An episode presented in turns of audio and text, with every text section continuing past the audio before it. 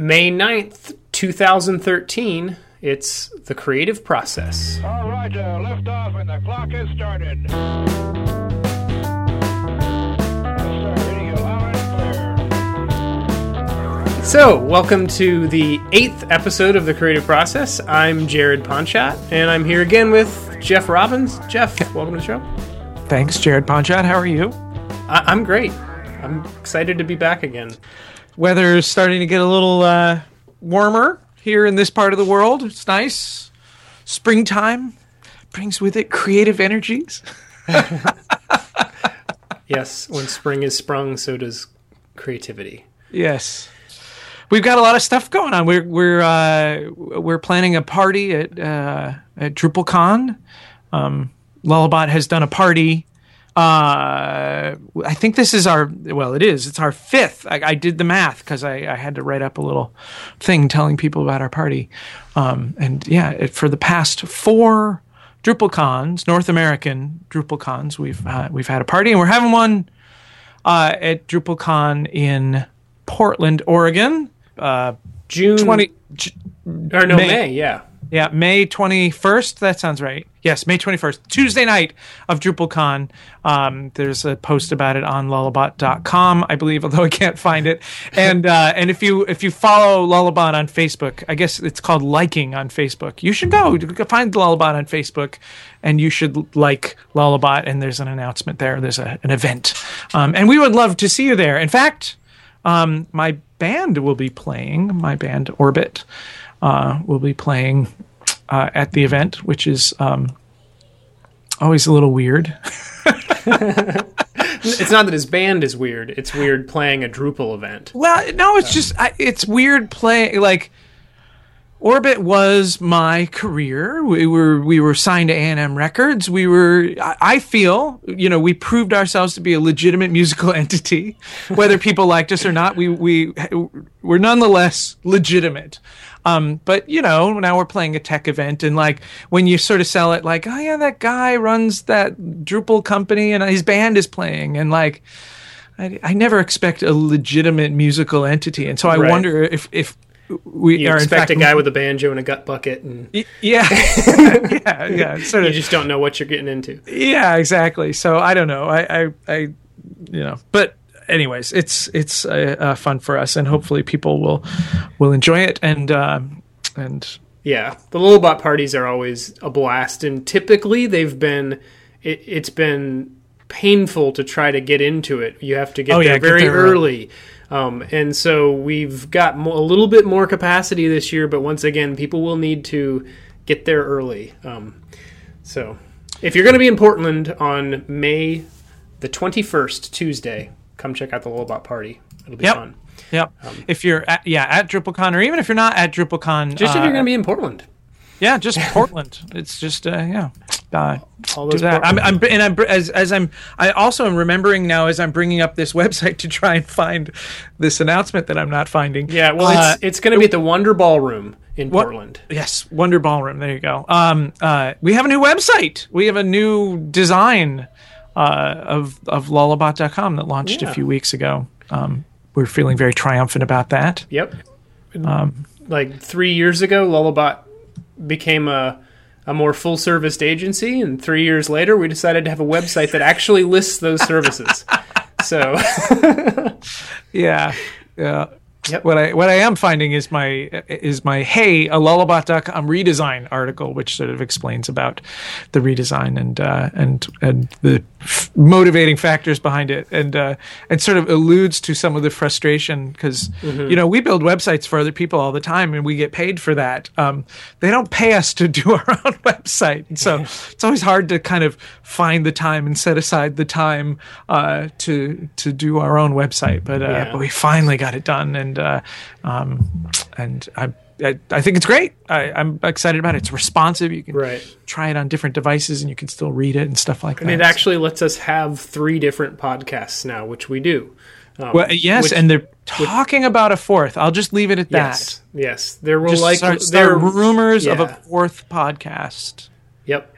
But if so, the the podcast we're referring to, if you if you want to listen to other podcasts that Lullabots puts out, there's a fantastic one hosted by Jeff Eaton on content and content strategy on the web. It's called Insert Content Here.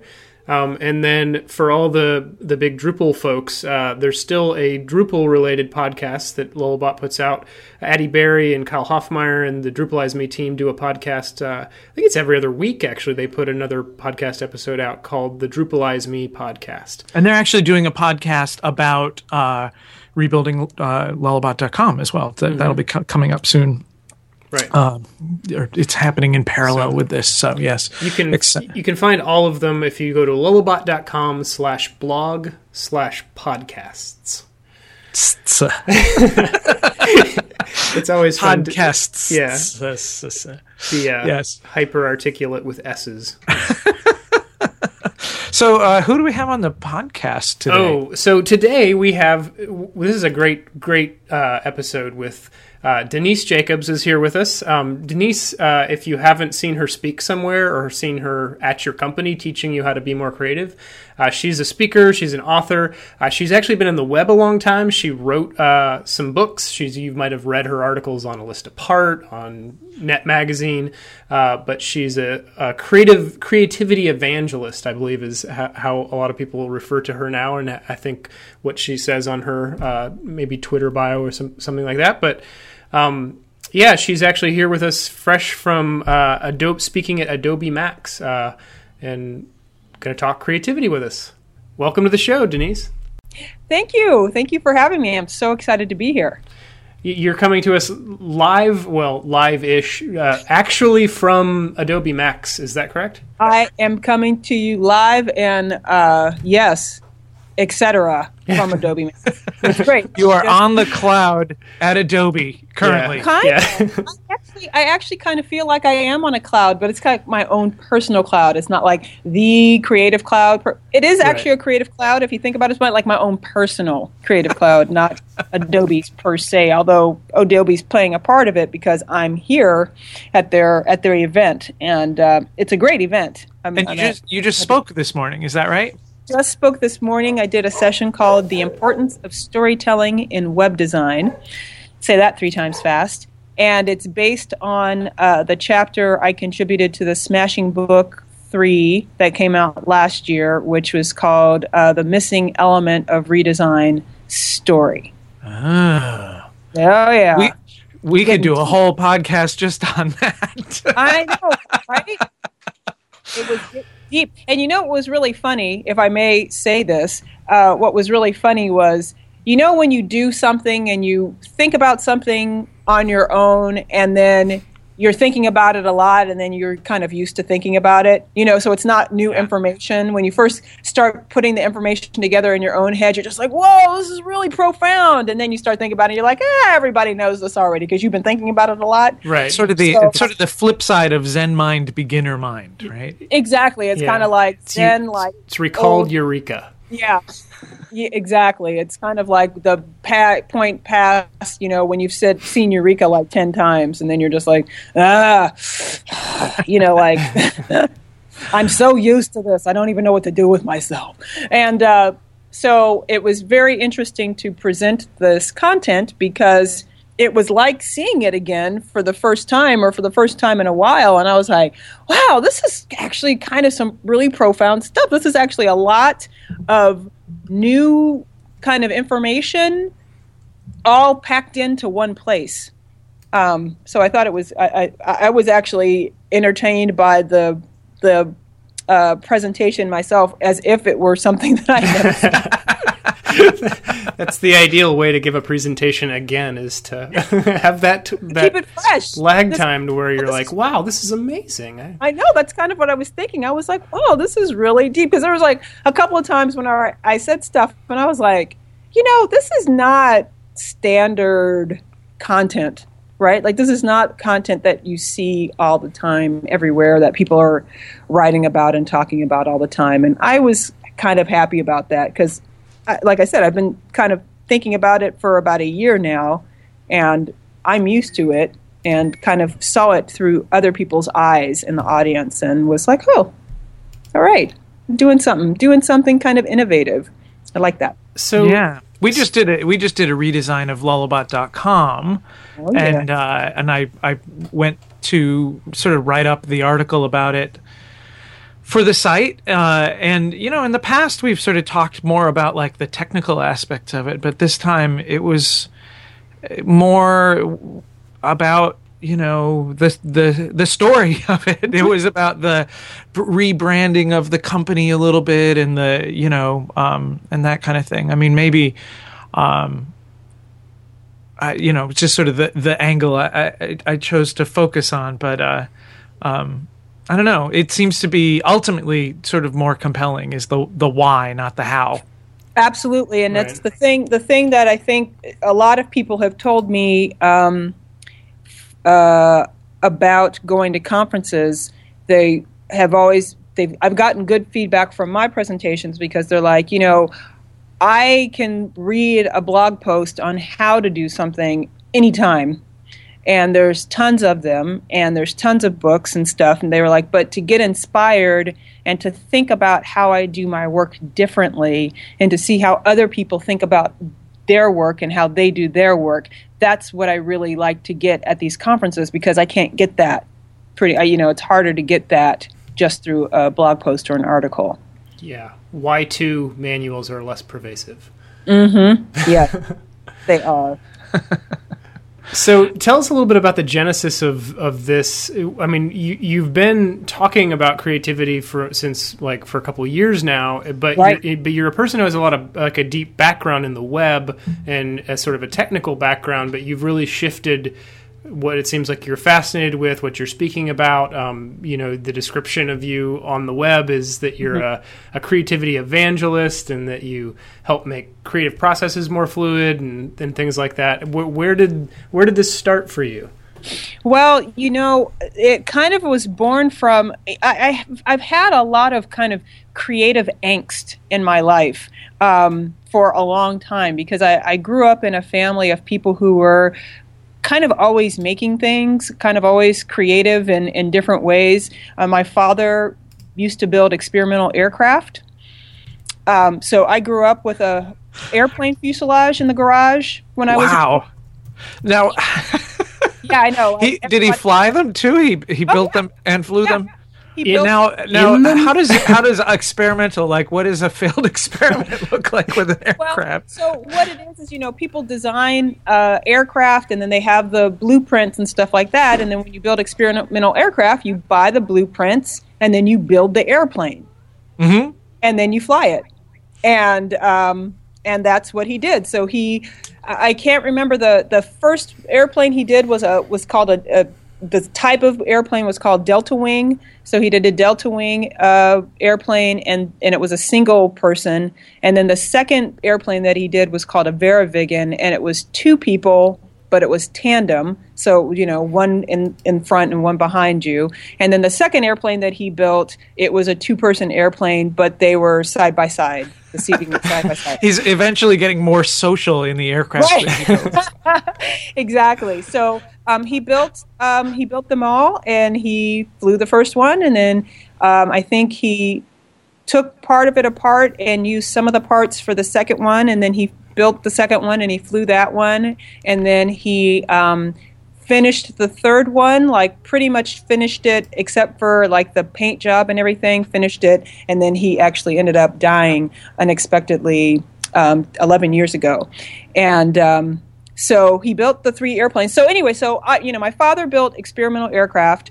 My mother used to like do like crazy sewing projects and like macrame because it was the 70s and she would like she would she would like but she would do macrame where she would like see something and she'd be like she'd see something in a magazine and she'd be like i'm going to make that and then she'd like make it without a pattern or Yeah. anything she'd just mm-hmm. like make it and figure out how to make it and i was like what and then my sister was like a fine artist and so she would do watercolors and like amazing like color pencil sketches and like you know could like dr- do portraits of anybody and do all this stuff. And then she started making cakes and then she started like doing sculptures and everything because she had had an architecture had studied architecture. So she started like building like structures out of cake and things like that. And then i was there and i was just like so what am i gonna do and so like I tried a bunch of stuff and the whole time in my life I kept thinking I want to be creative but I don't know if I'm creative. And uh, I got into web stuff because I wanted to do like graphic design and writing and kind of coding all at the same time. And that's kind of how I got into web stuff. But then I started doing project management and stuff, and then I was still frustrated creatively. So finally, uh, kind of long story made medium length.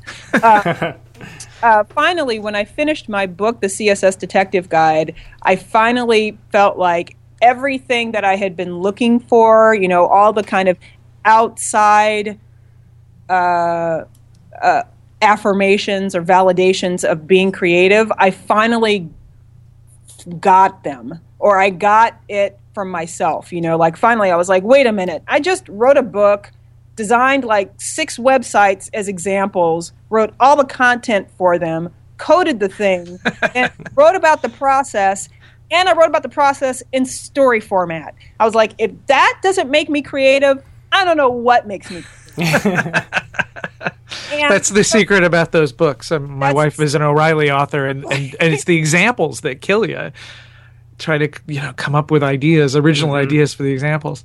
It's crazy because it's like you have to make it you have to make it fit everything that you're trying that you're talking about right? Like it has to like actually be relevant for the example. So you have like actually constraints and yet kind of creativity you know creativity within the constraints. So when i finished all of that i had this kind of rush of energy and i realized that you know through this process of realizing that I was creative, I kind of felt invincible.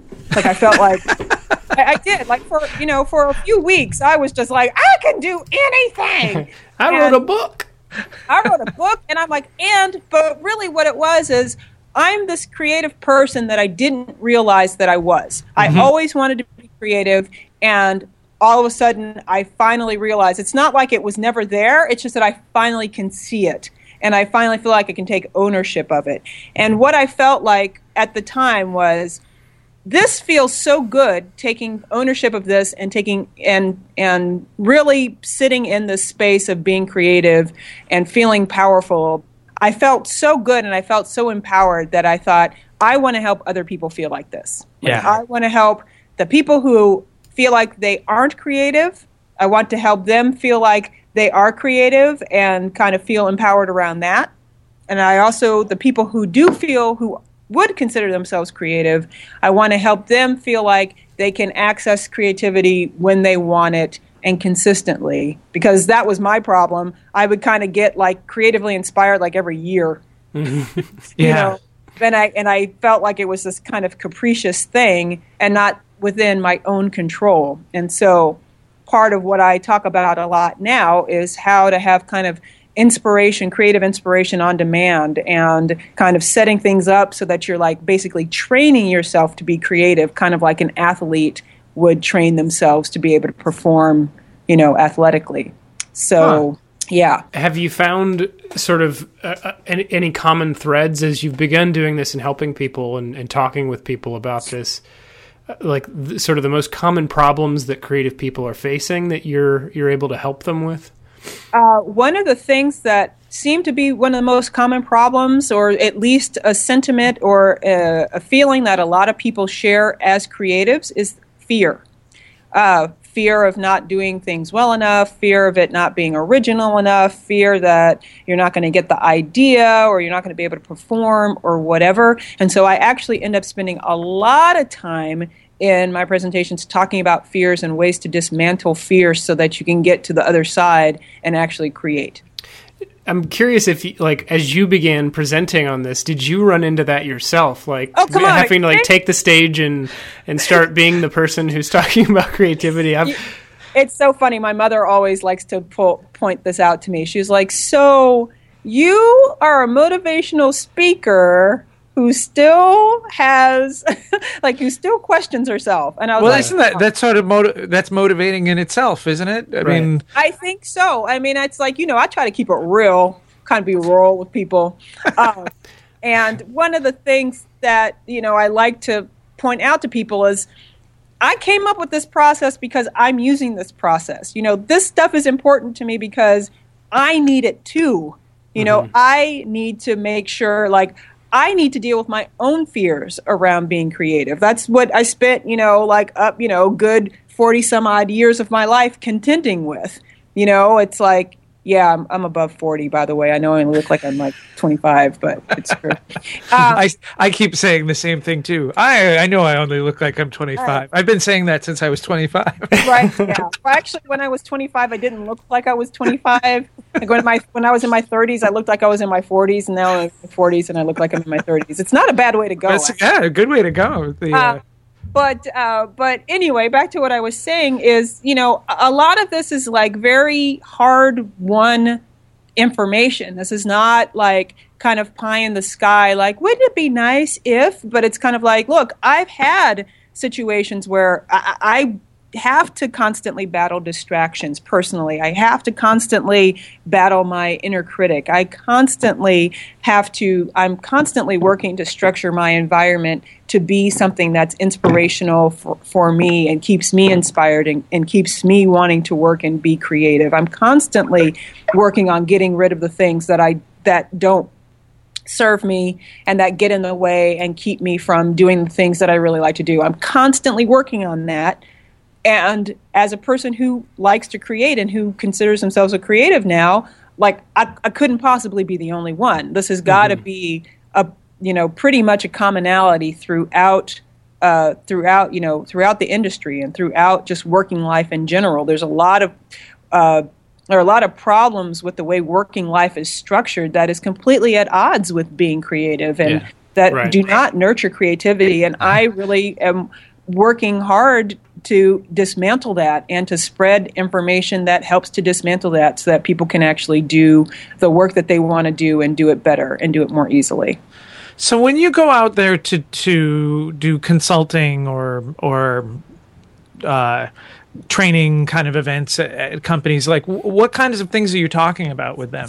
So a lot of that um, is is talking about kind of the, managing the anxieties around creating so that you can create more. A lot of it is um, setting up your environment so that you can create more in terms of managing your time, in terms of you know uh, managing distractions, um, setting up good habits like retraining your brain so to create habits that are supportive to creativity and not destructive to creativity um, working better in groups like actually leveraging groups to um, create kind of creative synergy um, uh, doing kind of uh, fun failure and kind of what I like to call iterative perfection. So, uh, trying instead of trying to make something perfect like the one time, like doing it over and over and over and over and over again, so that you know you're not tied to the to the outcome. It's just the process that's more important, and you kind of achieve perfection. And I'm using bunny ears right now, quotes uh, perfection by can feel them. doing something over and you can feel the bunny quotes through Skype. um, and uh, so, yeah, so I talk a lot about that and uh, kind of put it in. I think at this point now, I've put it into like a six-step process that gets you to the place where you're um, producing, producing more and producing well.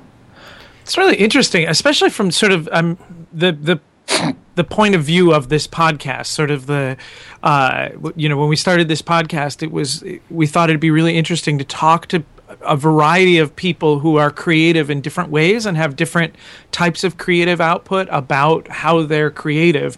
And it seems like you're just tapped right into that, like uh, you know, working with different types of people who need to be creative or maybe even don't think of themselves so much as as creative and and helping them to kind of tap into that. Yeah, and that's I mean, I, honestly, I mean, you know, I know it, it sounds kind of I I don't know if it sounds airy fairy or woo woo or whatever, but I, I honestly feel like this is what I came here to do. Like this is what I was I was born on the planet to be able to do this kind of work. And Well, this- everybody should be doing that. Everyone should feel that way about what they do. That's great. I feel like that, and I feel really lucky that I've come to this. Now, you know, in 10 years, it might be different, but right now, I'm like, this is the business. Like, this is what I'm talking about. And all of the things that I've done to this point have, like, landed me perfectly in this place. And so, you know, for me, it's like if I, I had one guy say it was actually really wonderful. I spoke at Paris Web in 2011 and I did a presentation called Immediate Inspiration, and it was kind of that whole process of like what to do, how to set up your kind of work life so that you can be creatively inspired all the time or like on demand when you want to be. And uh, so then I spoke at Paris Web in 2012, last year, and this guy came up to me and he was like, I saw your presentation last year. I loved it and I put everything that you said into practice. And I was like, "What?" And he was like, he was like, "I work better now." He was like, "I'm more creative. I produce more." He was like, "I have a studio and I get interns and stuff." And he was like, "And I teach them the process, and I teach them what to do, and they are working better." And I was like, "What?" oh my god, it's working! You need to get him to shoot a video for your website or something. Yeah. and I was, "Will you write something wonderful for me?" Um, and so it's really neat, and it's it was really wonderful to get that kind of feedback. Another woman who had seen that presentation ended up writing a little booklet on creativity. She was like, "I was so inspired, and everything that you said," and so I wrote a booklet about creativity. I was like, "Dang, I haven't even written, written a book." yeah, there's an interesting process there. Of uh, I, I feel like um, there's a lot of stuff where you'll sort of go mining for ideas. You'll, you know, like you're putting together your presentations is a creative process in itself, and and you sort of come up with these concepts and ideas and philosophies, and you try and sort of put them together and probably make up slides or you know for for me I'll I'll uh, write an article on lullabot.com or or something like that. And you sort of put it up there and it kind of feels almost like a work in progress right? It's sort of uh, it, it's some concepts that i'm sort of curious what other people think about. And i'm always really surprised when people come back and they're like yeah that's totally right. You know I, i'm I, i'm totally going to do that. And it's like well but it was more of a starting point of discussion. Right. Well, but I like, guess everything is. yeah. And for me it was kind of like here are some ideas i'm giving you guys the ideas and like go you know run with it and um, but it was it's been really nice because you know every time i do it i add more stuff to it and then it becomes even more you know even more clear like where it started off just as a set of ideas now you know two years later it's actually i've actually kind of have kind of corralled it into being more of a process. And I'm like, well, that's cool. Didn't see that coming, you know, when I just had this idea about, you know, all these ideas about creativity and, you know, inspiration on demand and, you know, the art of disciplined creativity and, you know, just had titles. Uh-huh. And then, and then the next thing you know, I got content, and then the next thing you know, it's like, oh, I've got a process, and I'm like, whoa, how did that happen? Okay, I'm all for it. So yeah, so doing the presentations for me is actually very much a creative process. You know, writing is a very creative process. Like j- just choosing the the imagery to um, communicate the concepts in the presentations to me is a very creative thing. And so I'm always really proud of my presentations. I'm like, they're pretty. they're pretty, and I like looking at them. So yeah, so I, it's it's it's been like I said, it's been. I just feel really lucky. Like all the things that I feel like I'm really good at, I get to do. That's awesome. Yeah. Yeah. Without giving away trade secrets, I'm curious, like s- some simple things you could share with us about the the whole inner critic thing. I'm very curious about sort of what you what to do with your inner critic because I think that's a very common problem for at least a lot of designers. Um, that No, I are know. you kidding? Everybody, like, Yeah. I got so much feedback from that article on um, a list apart, the Banish Your Inner Critic article. Mm-hmm. I got so much feedback. Like, people would. I, I met a guy, um, Tim Kadlec, actually, who uh, wrote a book on responsive design uh, that came out last year. Um, I met him at Rich Web Experience at the end of 2011, and he sat down and he was like, "Okay, so I read your article on a list apart, and I, when I was reading it, I was thinking, I don't know Denise, but she sure seems like she knows me. and I was like, sweet. And a lot of people were just like, you were like totally inside of my head, that thing. And I was like, I was inside my head, and I think my head is not as unique as I'd like it to think, like to think it is. And so, um, a lot of things that I I do. I mean, one of the things I, I like to do is when I'm feeling those moments of feeling fear or I'm feeling like, oh my God, I'm not going to be able to do X, Y, Z, PDQ thing, is when I have those moments and I go, oh, okay, I'm feeling afraid about this. Let's just put this into perspective. There is no saber toothed tiger behind me. Like, I am not in danger in any way, shape, or form, right? Mm-hmm. It doesn't matter because it's the web and it'll be looked at for like two seconds and then it'll not be looked at or whatever it is. I was like, it is impermanent. It is only going to be in people's minds for a little bit of time and then it's a, it doesn't it, it kind of when i put it into perspective and i'm just like does this really matter that much like certainly it's important to me now but does it matter that much and i think in the grand scheme of things not really you know? And when mm-hmm. i have that moment then i'm like okay well then that means it's it's okay. It's all right. Like the important thing about this is that it has to like the thing i like to tell myself is it has to be. It doesn't have to be good.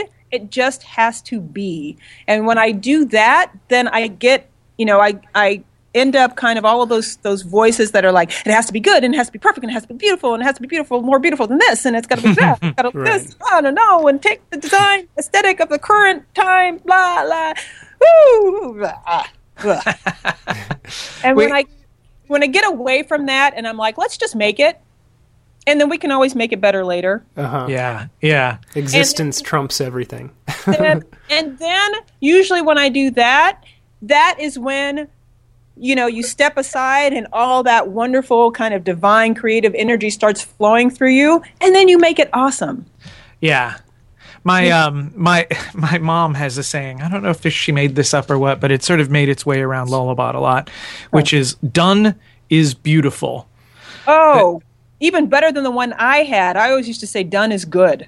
Yeah, yeah. It's like it's done. That's beautiful. Therefore, it is done. Therefore, it is beautiful. And Uh, you can and you can always edit later. You can, you know, but like, um, and I, you know, recently I've been thinking about this idea of like shooting for good. Don't shoot for great. Uh huh. Just shoot for good. Like Uh-huh. just good, good enough. Like it's so you know.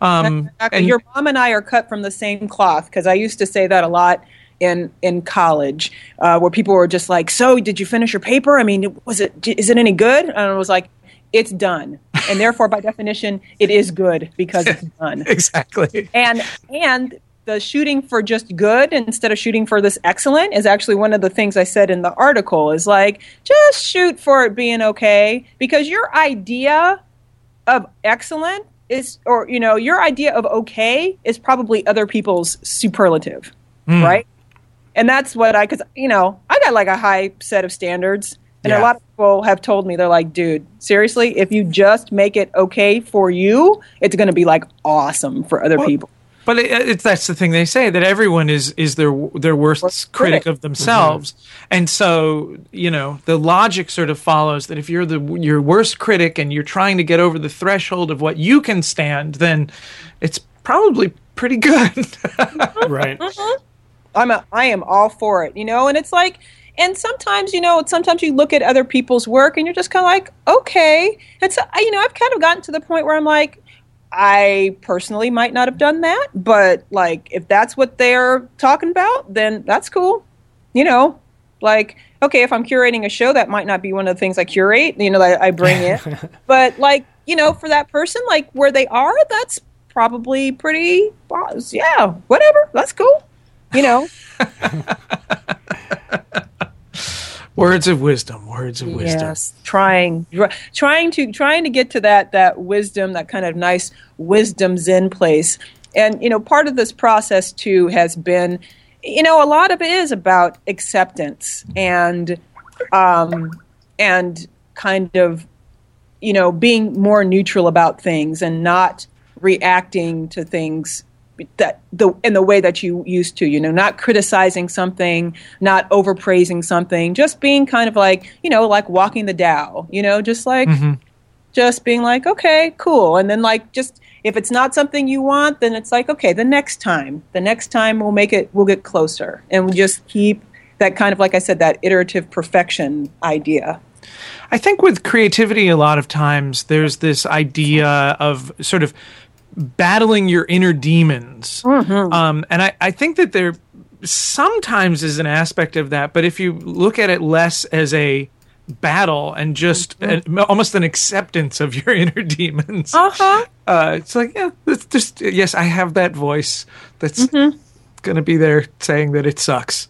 It's going to be there, and it's kind of one of those things. You know, I just did a ten day uh, vipassana meditation retreat, and it was wonderful to go and have the moments where you talked to the teacher because you you know we'd go and be in a group and we'd be like, well, I, I just I couldn't kind of have like I had all kinds of thoughts and stuff like that, and she'd be like, yeah, always, you always have that. Mm-hmm. You never, you're probably almost never going to get to the point where your thoughts are completely calm and completely quiet, and that's normal. And it's like, whew, okay, you know. Mm-hmm. So it's like, I don't think you ever get to the point where your inner demons, your inner critic, or the troll under the bridge, as I like to call it, or whatever, is completely silenced.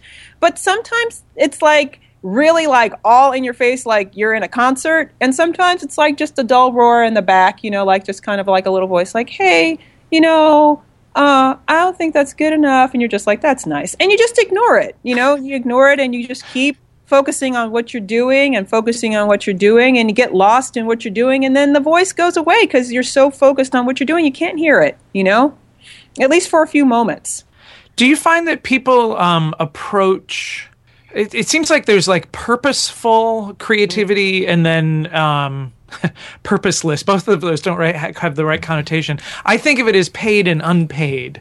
But like um, you know, uh, creating a website for a client or creating a, a, a some sort of creation for someone who's expecting a certain thing, as opposed to random fine art kind of creativity. Do do you find that people approach these things differently, or or I do, and what I would like to see is I would like to see them be approached like kind of jump the fence a little bit and kind of swap approaches because I think it's it's easy to fall into a trap.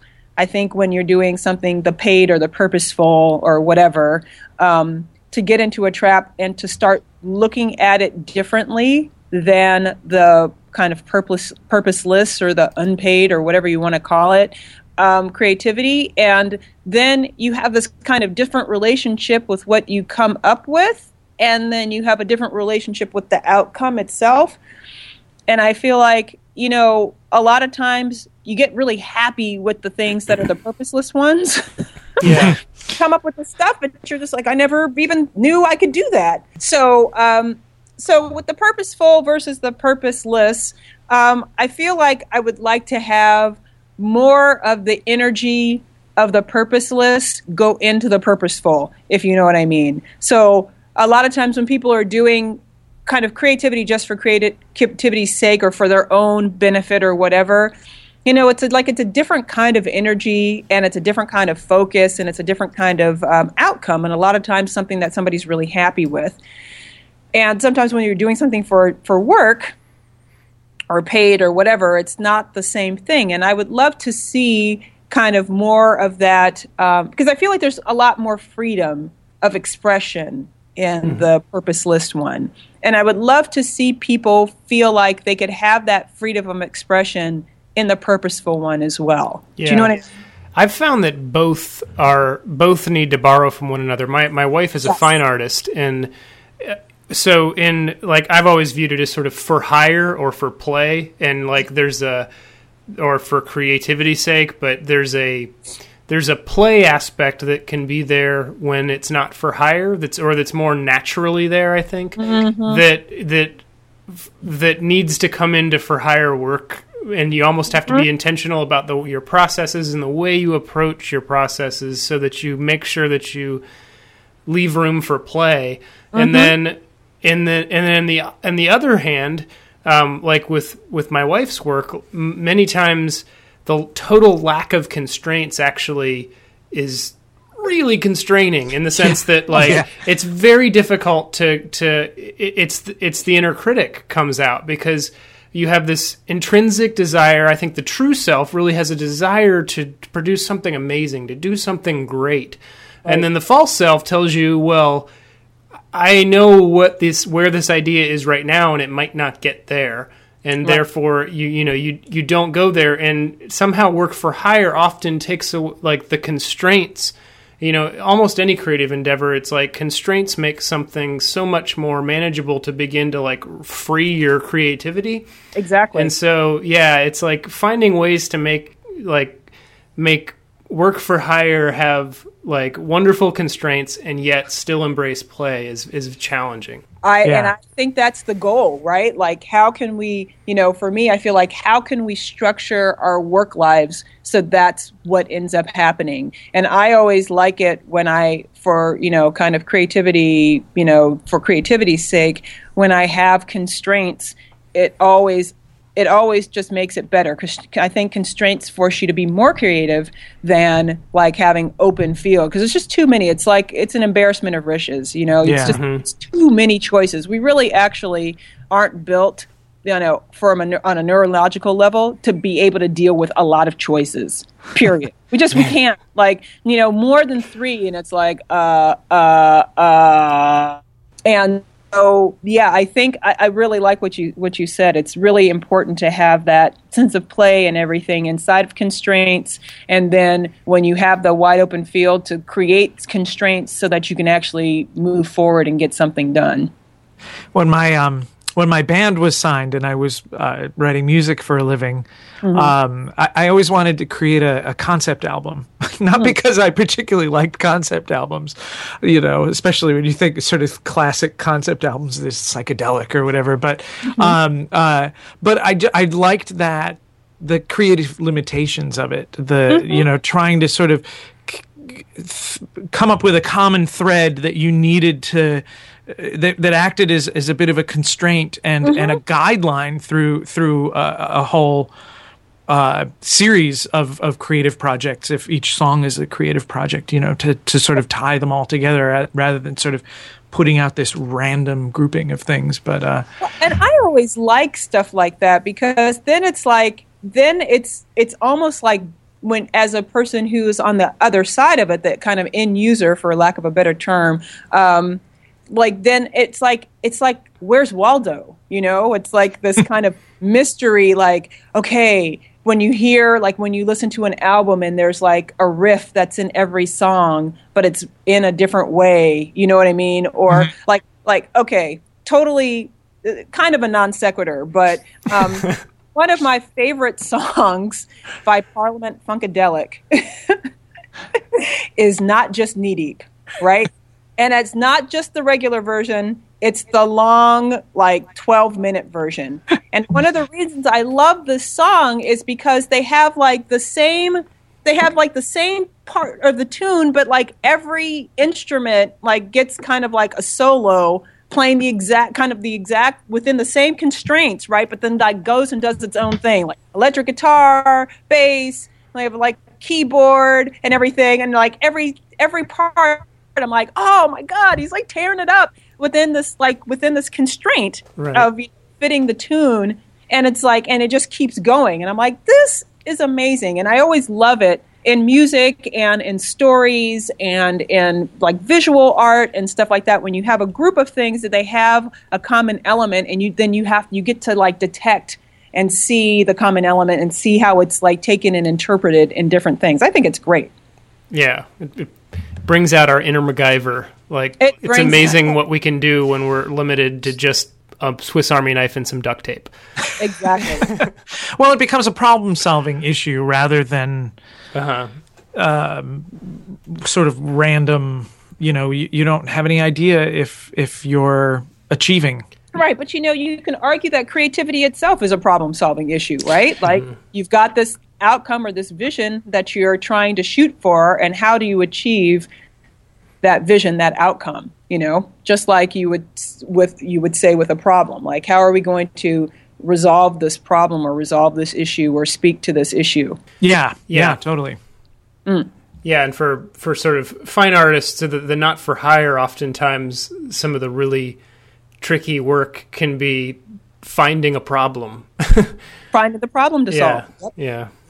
Well, Denise, this was great. Uh, yeah, really, really good stuff. I feel like um, we maybe we should have you on back on the podcast sometime to talk about like some specific aspects of all this because it seems like you have all sorts of insights into a lot of the stuff that we've sort of been exploring with the podcast. Um, Oh wow, that's great. That's Yeah. exciting. Yeah. yeah.